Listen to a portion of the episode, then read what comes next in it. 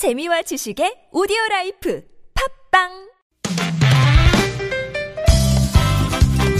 빡빡한 일상의 단비처럼 여러분의 무뎌진 감동 세포를 깨우는 시간 좋은 사람 좋은 뉴스 함께합니다.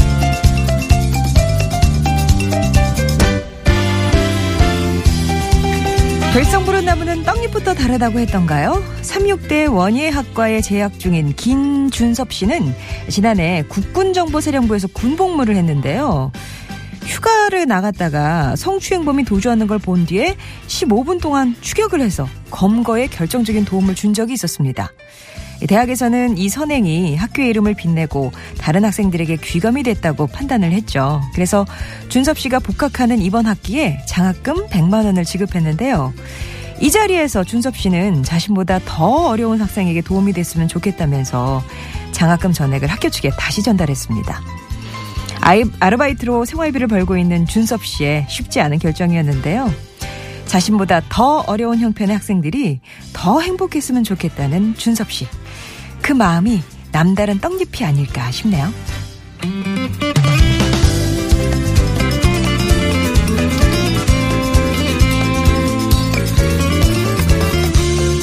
미국 플로리다주에 베르사비아 발언이라는 7살짜리 소녀가 살고 있는데요. 베르사비아는 심장이 흉골 밖으로 돌출되는 희귀병을 가지고 태어났습니다. 이게 100만 명 가운데 5명 정도가 앓고 있다는 칸트렐 증후군이라고 하네요. 아이가 태어났을 때 의사는 흉골이 기형으로 자라서 심장을 감싸지 못할 것 같다 하면서 고혈압이 있어서 수술도 어려우니까 마음의 준비를 하라고 얘기를 했죠. 하지만 엄마는 포기하지 않았고 아이도 마찬가지였습니다. 이후 시간이 흘렀고요. 아이는 너무나 예쁘고 건강하게 자랐어요.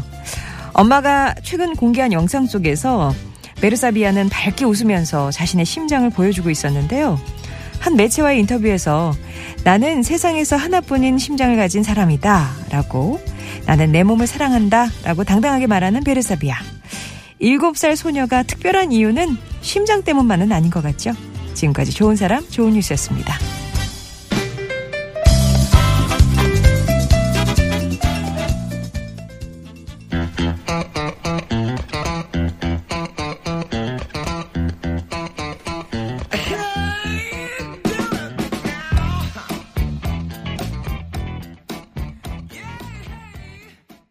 와이드슈의 Play That Funky Music 정현님의 신청곡 들려드렸습니다. 좋은 사람 좋은 뉴스에 이어서 전해드린 신청곡이었는데 오늘도 참 훈훈한 그런 소식이었죠. 우리 청년들 이런 청년들 요새 참 많은 것 같아요. 나보다 더 어려운 어, 우리 학생들 그러니까 동료들이죠. 위에서 해달라 이렇게 하는 어, 그래서 장학금을 마련하는 그런 대학생들이 많이 늘고 있는 것 같아서 좀 보기가 좋습니다.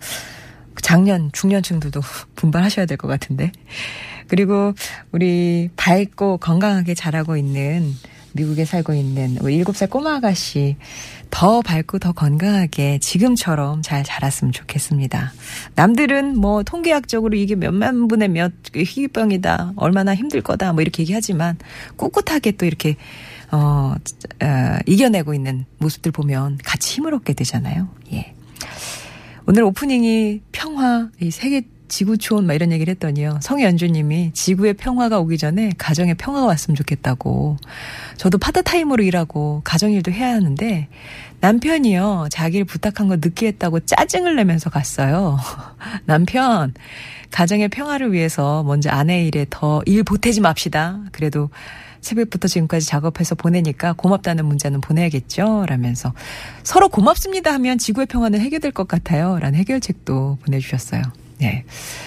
9077번님은 많은 사람들의 마음을 훈훈하게 적셔주고 때로는 또 많은 생각하게 해주는 좋은 사람들 응원하고 칭찬합니다.